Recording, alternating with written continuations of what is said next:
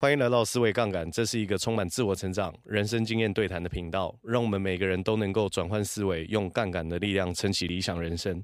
如果还没有追踪的朋友，记得追踪，也欢迎喜欢我们节目的朋友留下五星好评，也与我们有更多的互动，也别忘了分享给你身边的好朋友。 Hello，大家好，欢迎来到今天的思维杠杆，我是米克。我是 Michael，最近很冷，冷到我都发 烧了，冷到大家都重感冒了。 太难受了。 本来想说今年冬天应该是蛮暖的，嗯，结果九度， 出其 不意。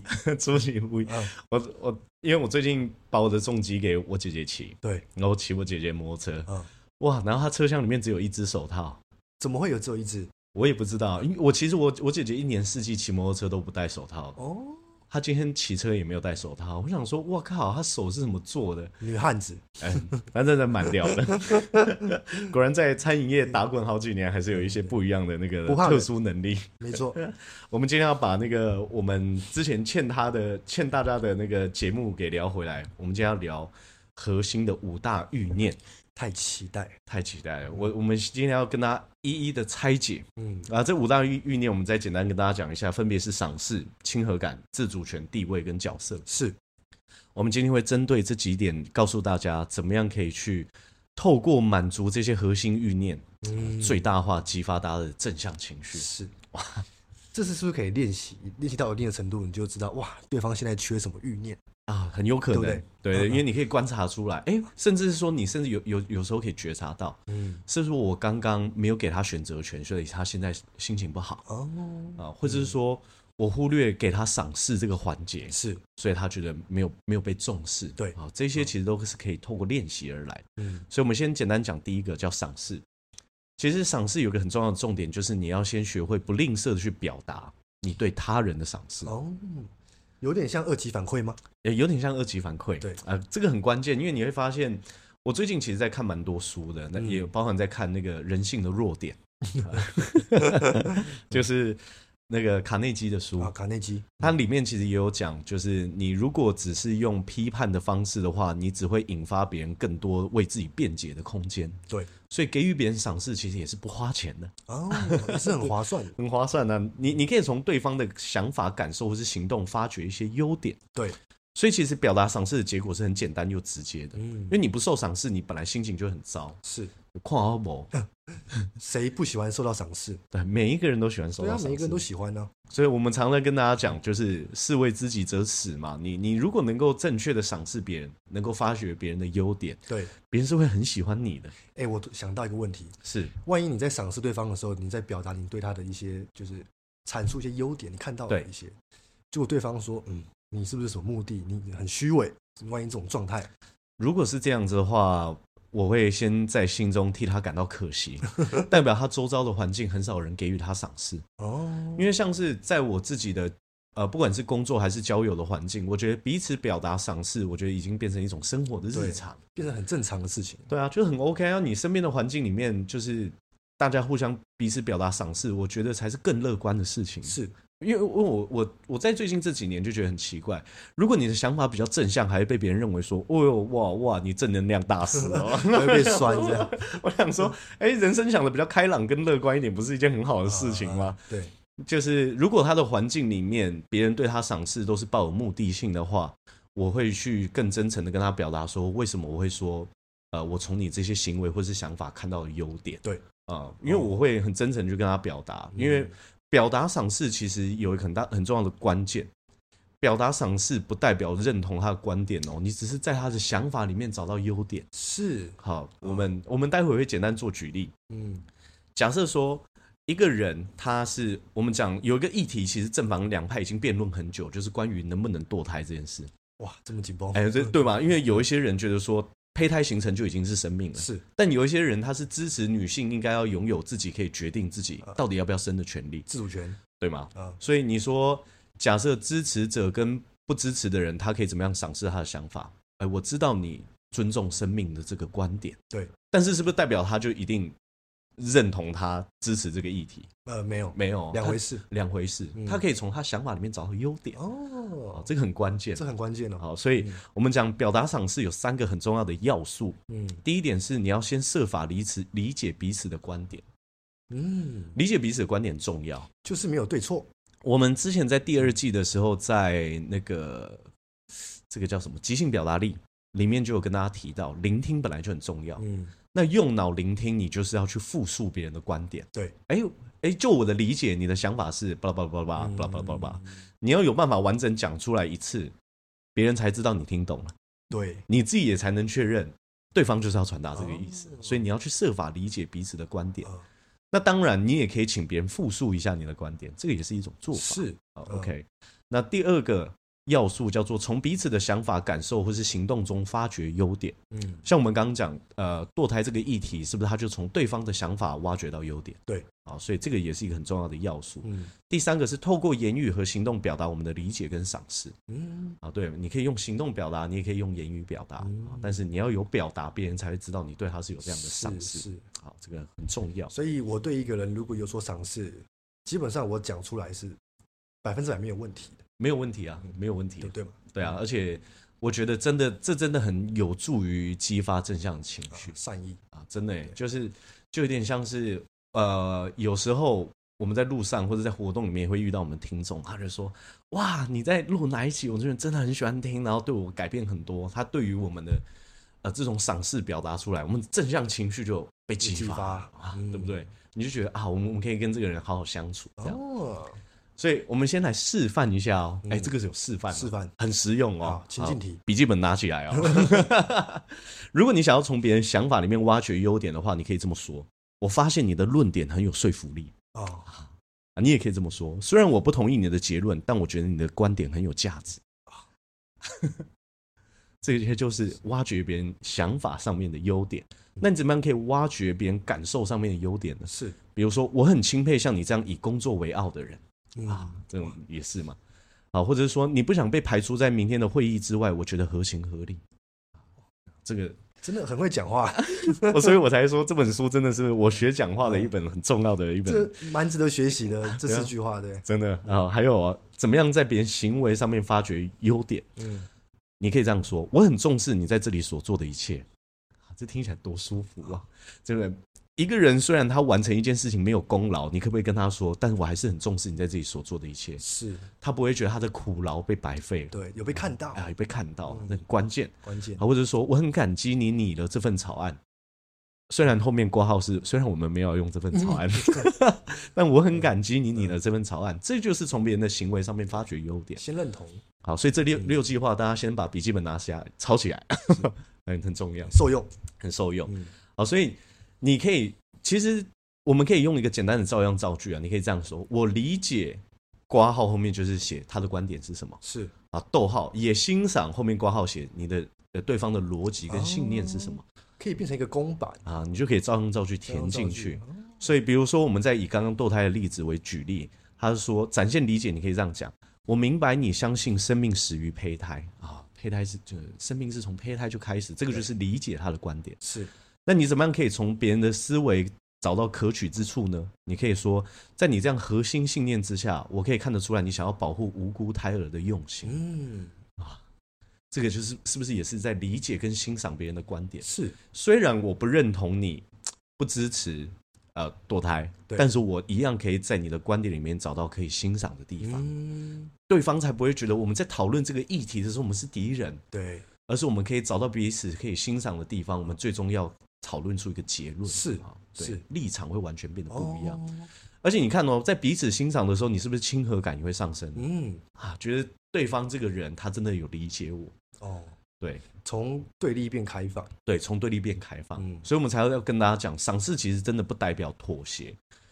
向对方传达你的理解，其实不并并不等于说我同意你的做法，哎，这不一样哦。对哦，我欣赏你的想法，跟我同意你的做法是两回事，嗯哼也不代表说我会照着你的话去做。是啊、这是不欧港哎。嗯所以你只有真心的看重对方的优点的时候，你真心表达欣赏的时候，他们才可以感受到被赏识。啊、嗯所以我认为做这些事情，或者是说去有这些关键表达的语句是相当重要的。真的。也可以顺便练习看到对方的优点，对，也可以练啊习看到对方的优点。嗯我们我们之前就常常跟别人讲了，你你什么事情你常练习，你就会成为这个领域的专家。是如果有一天你可以变成看到优点的专家，哇，我们再来说一次，世界不缺乏美， 嗯，缺乏发发现现啊哇，你会成为发现大师的。大家都会很 喜欢你。哎，对，嗯所以列一个好问题去理解对方的观点哦。嗯啊，接下来又是笔记时间，你怎么样可以问出好问题，然后去理解对方的观点？是，你可以问几句话。第一句你可以问，请帮助我理解你是怎么看待这件事情的哦，啊，对方是不是就更愿意讲对，啊？第二个你可以问，在我们今天讨论的事情当中，哪一件事你觉得最重要？哎，嗯，你是不是也要理解他觉得最重要的事情？对，啊，或者是说，你可以说，在这次协商是的过程中，还有哪一些事情是你很在意的？是，啊，第四个，比如说，你可以说，我的客户想要考虑买这栋房子，对方开价是五十万美金，你怎么样估出这个数字的？你有没有什么参考的销售数字或者是其他资讯？哎，你那个问别人问题，你也在理解别人的观对点。啊，你跟我说这栋要卖五十万，哎，请问你是有哪一些参考数 字，然后或者销售数字可以让我真的来参考？被问的会很舒服、欸。对啊，如果你是那种趾高气扬、插着手说，你说看看啊为什么你们的价值这么高啊？对啊，你你说说看，凭什么开价五十万美金啊？对啊，分析看看， 对哇，啊直接压给， 直接压起来。但是如果你是问他说你是依照哪一些资讯去开出这个价格，，对，让我理解一下，是你其实就是在理解对方的观点嗯啊，或者是说，如果你今天是被提案的人嗯，啊，你是一间公司，你是甲方，你可以这样问，你说认为你认为这个方案有什么优势？那当中又有什么风险？哦啊，哎、这真的都要记起来，欸蛮好用的，对啊，非常 好非常好用，啊，或者是你你想问简短一点，就是你觉得情况如何，或者是说关于这份提案你有没有什么顾虑？嗯，你连主管对你的下属都可以问这样问，对不对？他拿一个呃 paper 或是拿拿拿一份提案给你，你就可以问。那针对这个提案，你有没有什么顾虑，或是你觉得做的不周全的地方？听起来就很有职业素养。听起来就很想跟他一起工作。对对对对对，就为什么我们要录这个节目？因为我们这个节目其实有很大的初衷，也是为我们给我们同事听啊、我们同事听到这个哇，对不对？我们整个工作环境就变得很顶尖了，满足，满足。所以你也要帮助他人去理解你观点可取之处哦，对不对？你总不能只是永远别人欣赏你嘛。对，你也要有一些小小的问句，让别人可以展现他对你的欣赏，哦，对不对？好，我们来讲一下这一句，我觉得这个是绝绝对值得画五颗星的。你你可以这样说：我不确定我是否充分说明我的立场跟观点，但是在你看来，你你可不可以简单跟我分享，你觉得我为什么认为自己的立场很重要，很有说服力，嗯，让别人说出来？用问的让对方讲你对我哪边有有什么赏识，对对对对对对，或者是说。我我会这么坚持我这个提案，我为什为什么会这么坚持我这个观点？这当中一定有很多很有说服力的地方嘛？你认为为什么我这么坚持？你认为这个提案有说服力的地方在哪里？嗯，好，让对方讲出来那、万一对方他说没有都没有， 啊！这个人就是找架 吵。那我们就要听上一集，就是当负面情绪很强烈的时候该怎么办？是是是是是，极端状况， 对极端状况，所以请对方重述你的谈话，你就会知道对方是不是理解你要传递的讯息。对，呃，比如说我自己也常用这样子的方式去沟通，说，哎，你你你清不清楚我刚刚在跟你说的是什么？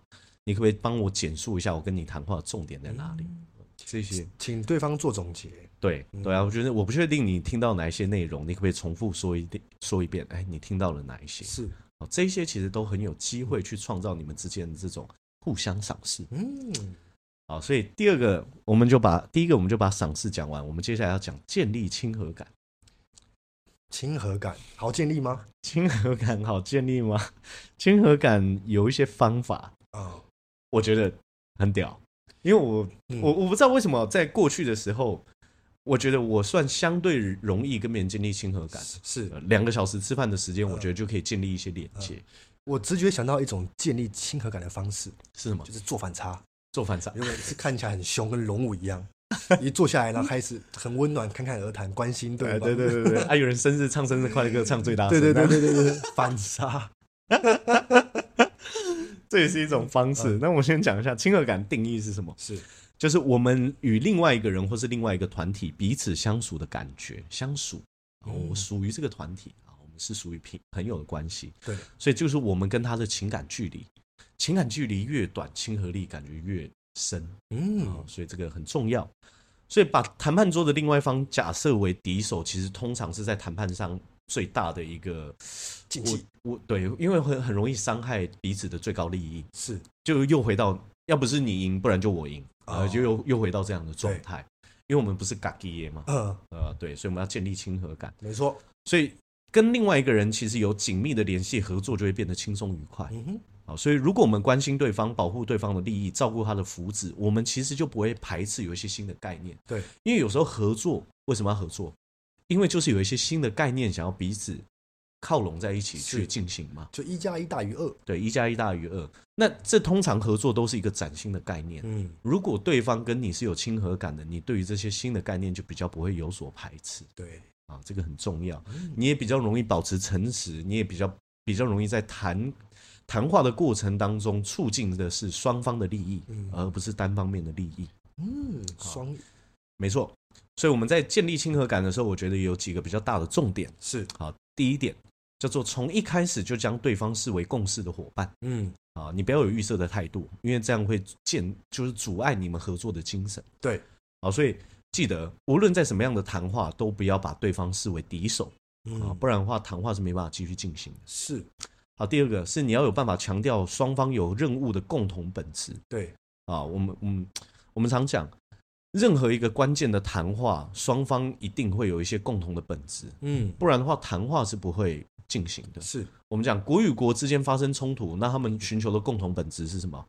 是不是要追求，比如说停战、对休战是啊，对方利益上最大的满足？嗯，你一定要把这个共识拿出来，否则的话又一一样又会陷入一场更大的战争。那如果我在跟这个人沟通之前，我就对这个人很有情绪，很多的不满，嗯，那这个要怎么拿掉？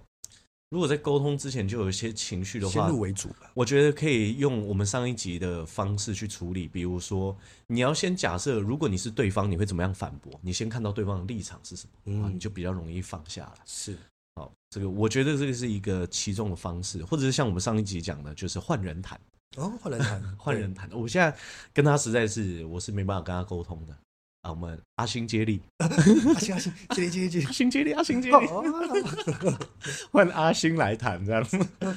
好，所以我们来举例，怎么样可以表达出让对方知道我们是有共同本质的？对好，我们来举例，比如说要让两两边的老板都满意，我们确实面临了重大的挑战。嗯，可是我们不妨列出我们两个之间的心理顾虑。好，我们就从这边开始着手。哦对，因为我们现在谈就是为了要满足两边公司的最大利益嘛。对，好，我们要先把这个本质确定好，我们再把我们心中有的顾虑拉出来，一条一条处理。这个技巧很赞，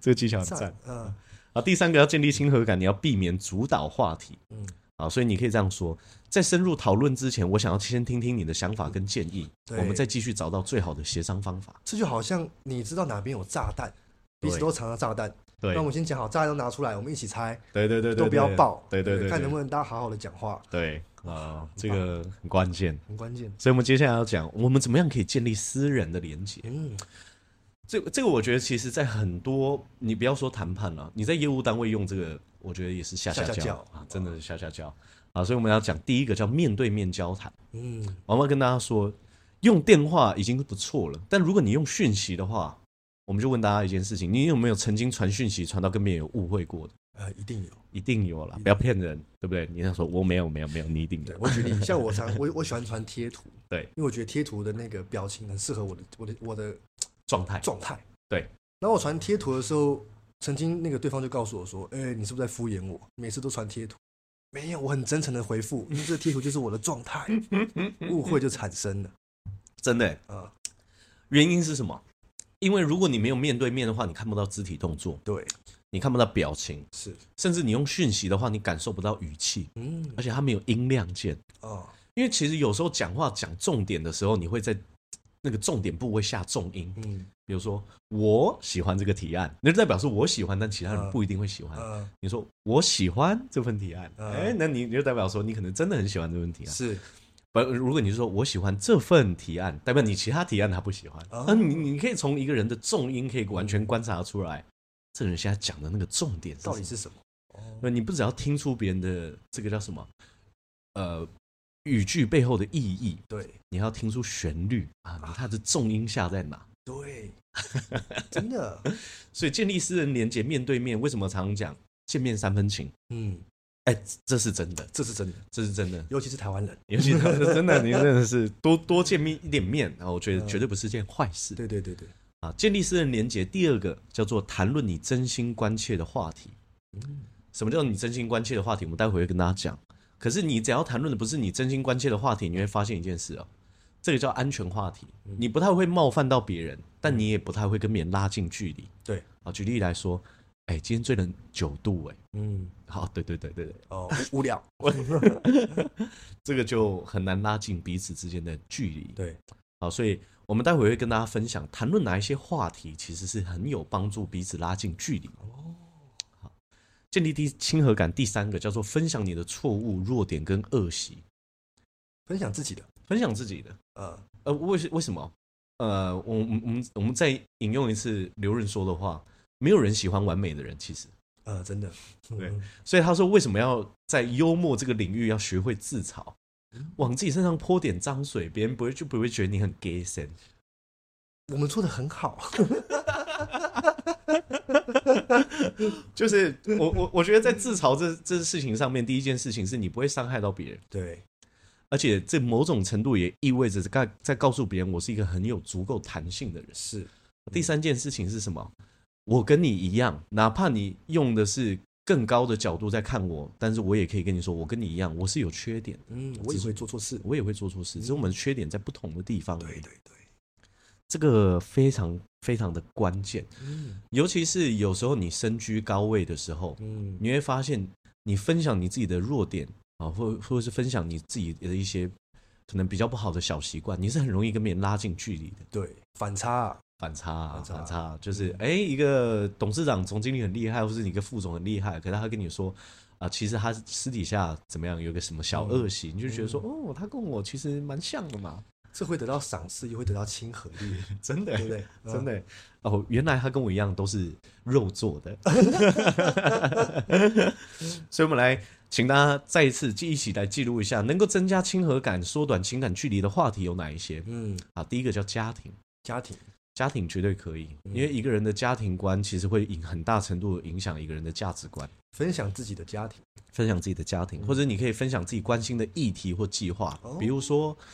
你是一个素食主义者，嗯啊，原因是因为你想要保护地球，哎、你就可以分享这个主题，啊啊保护动物因为你对，因为你这个是你真心关切的，嗯，啊，或者是你可以分享你自己的呃子女啊、手足啊、父母啊，这些都是。是，你也可以分享一些工作化的外的话题。啊，嗯我们举例来说，个人经历跟人生哲学。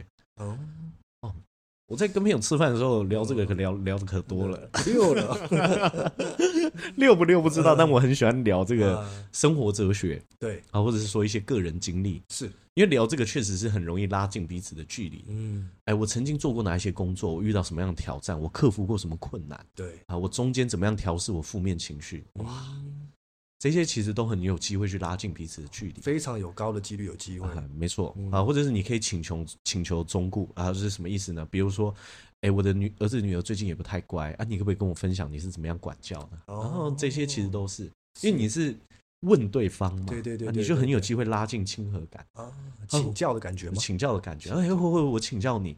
就是我我我我自己在跟我那个夫妻相处之间有一些问题，或者嗯说我在跟我兄弟相处之间有一些问题啊，你们都怎么样维系关系，或者你们怎么处理纷争的？请教一下。职场也可以啊，我跟我主管有一些纠纷，啊，对那你过去的经验，你是怎么去解决这些什么什么啊，问题？对对对对对对对，哦就或者我总有总有一两个关键提案在我老板那边过不去、啊，你可不可以跟我分享一下啊？嗯对你遇到这种提案的时候，你会怎么样增进这个提案的成功率哦，啊？这种就是拉近彼此距离的话题，嗯，所以你也可以分享一些什么，比如说你不知所措的心情啊，嗯比如我我们来举例哦。我下个礼拜接了一场演讲，对虽然我不善演讲，但是我还是勇于面对这次挑战。嗯但是我不太知道怎么样可以调试演讲之前的紧张。是啊，我知道你很有这个经验啊，你可不可以跟我分享一下？嗯， 这种就是很 会问呢，这种就是拉近距离啊。如果你只想要跟别人保持原有的情感距离呢，嗯，哎、也可以，你可以跟别人聊天气 你可以跟别人聊哪个餐厅好吃，你可以跟别人聊你喜欢什么电视节目，对对对对对对，你可以跟别人聊你喜欢哪一个汽车，啊啊，或者你可以什么都不跟别人聊， 啊对对对对对这些就是维持原有情感距离比较安全的话题。嗯，所以大家都知道，就是如果你要去跟别人建立情感连接，你真的要去聊，我我们常讲就聊价值观，聊聊你自己的小缺点，对，好，聊聊你生活经历。真的，好，所以建立私人连结还有一件事情叫做给予对方空间啊，借此拉近彼此的距离。所以就是让别人有一些自由的空间啊呐、这空间怎么定义？这空间就是边界感呐、就是比嗯如说，你会不会在想要拉近私人距离的时候太激烈了？会啊，你就没有那个边界感，所以你有时候适时还是要把空间给拉出来嗯啊。建立私人连接最后一招叫做保持联络，啊，真的啦，磨交啊啦，就啊就鸡交。记得啊 每一次结束的时候，直接行事一拿出来敲下一次的时间， 哎，这个真的是对不蛮对？管用的因为你你如果不敲，每次再约再约不会哎、约，这个台北人的招数，台北人都这样，呃台北人说：“哎、我们有空下次再约吃饭哦。” 下次通常三年了， 真的很常这呃样。不敢说全部，但是怎么样，我们遇到的都嗯是这样，对啊，我觉得偶尔问候对方蛮关键的。真的。呃，你你如果出国写个明信片呐、哦啊，我是说你在 IG 上面看到别人宝宝很可爱啊，点个赞呐、啊，对不对？这些其实都是保持联系的其中一嗯对对种对对方式。连结，对啊，偶尔问一下对方说，哎、我呃，我我最近在 IG 上面看到你工作做的不错啊，最近如何啊？嗯这些全部都是一些方法，真的，亲和感是需要定期维护的嗯啊。任何一个你想要用心经营的关系，为什么讲经营？经营就是需要投入时间跟专注力你要灌溉，啊，你要灌溉，嗯不然的话，这个花园怎么会开花呢？啊，这个就是建立亲和力的方式。是啊，我们顺便教大家一个小配博哦如果你遇到一个亲和感很强的人给你提案，但你又担心做错决策，你要怎么回答？对，怎么回答？哎，这个，比如说有一个跟你很亲的人，妈吉，妈吉，他跟你推销了，嗯，或是他请你去做一件事情，你不知道该不该做，对，啊，你可以这样回答：是我不能保证自己一定会被说服，但是既然你开口了，我会抱持着开放的态度再一次想想，我明天给你回复。 我觉得这这句话我是真的很用心在把它记下记在我脑海里面。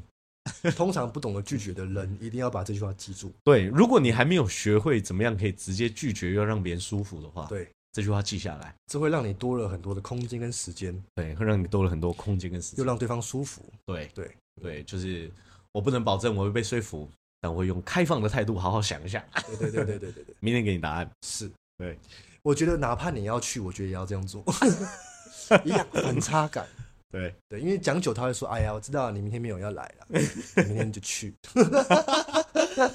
我知道你在乎，”对，哦那我就来了。哦亲和人距离又拉一个层次。好，那我们把亲和感聊完，我们要跟大家聊聊尊重自主权。嗯为什么要聊尊重自主权这一点呢？嗯因为你的自主权被尊重的时候，你当然就是会开心啊。就是你虽然没有要使用你的双手在这个时刻，对，但你被扣起扣手铐，你会不会不爽？会，因为你自主权被受到限制了。对，但是我要先跟大家讲，自主权绝对不是越大越好哦、这个大怎么定义？我们来做举例，我们只要给你一个范例就好了。好，比如说，我们今天去一间西餐厅吃饭，对我是服务生，嗯我说陈先生，你今天呃前前菜要来点什么？嗯，你说沙拉，我说 OK 好，沙拉我们这边有油醋酱，有美乃滋啊、有凯撒，那你要哪一个？你说呃随便都可以。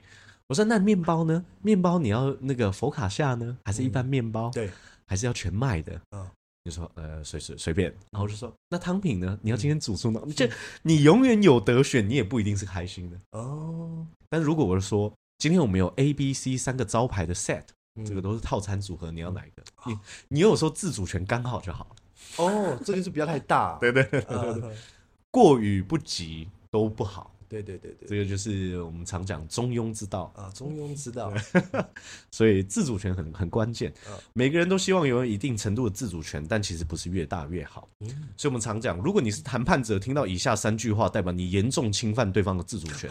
这个笔记 笔记，比如说别人说我不同意，啊或者是说没有人问过我的意见，啊 或者有人说我甚至没有收到通知啊。这 样你听到这三句话，代表哇，你踩到别人自主权了。哇哇哇！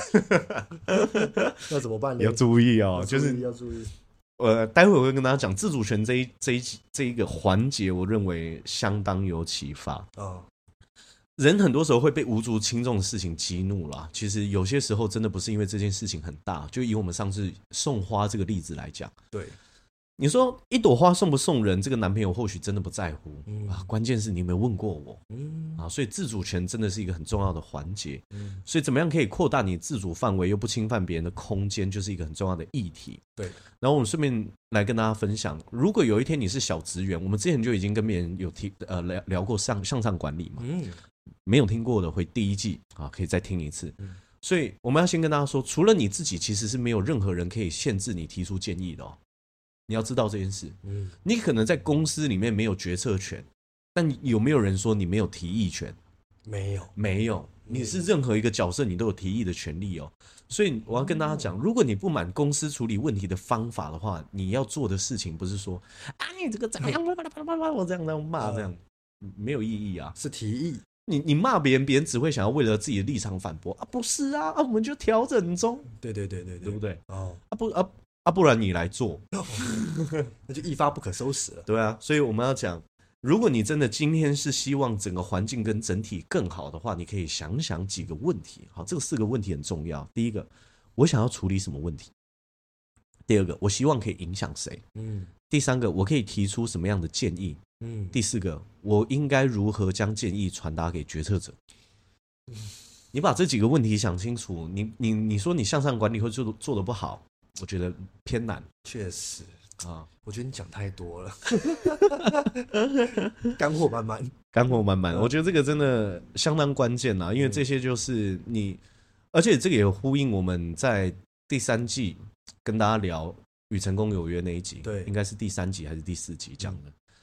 你永远都有保持自己积极主动的权利，人生是你的，嗯对哪怕你是一个小职员，难道你就没有办法影响别人吗？你是有的选，你是有得选的，嗯你永远都要相信你的影响圈是可以慢慢扩大的。对，就从这几个问题开始，哇， 你就可以把你的影响力发挥的更大，绝对可以。绝对可以。嗯好，那我们再来跟大家说，怎么样可以尊重对方的自主权？就是做决定之前，尽量征求对方的意见嗯，啊，你不一定是要他的同意哦，对但你要他的意见，啊哦，这个很关键。是，所以做决定权先征求他人意见有三大好处。嗯，第一个是对方会觉得自己参与了决策，对，啊，第二个是你或许可以在商量当中学到一些东西，嗯而且你还是保持了否决权。这个你你说有时候你只是征询别人的意见嘛，对，但你有机会学到东西。第三个，跟别人商量不代表赋予他们左右决策的权利，而是给予提供意见的机会。嗯，就算没办法决定，是不是 Kimoji 也舒服了？舒服。好，我今天来，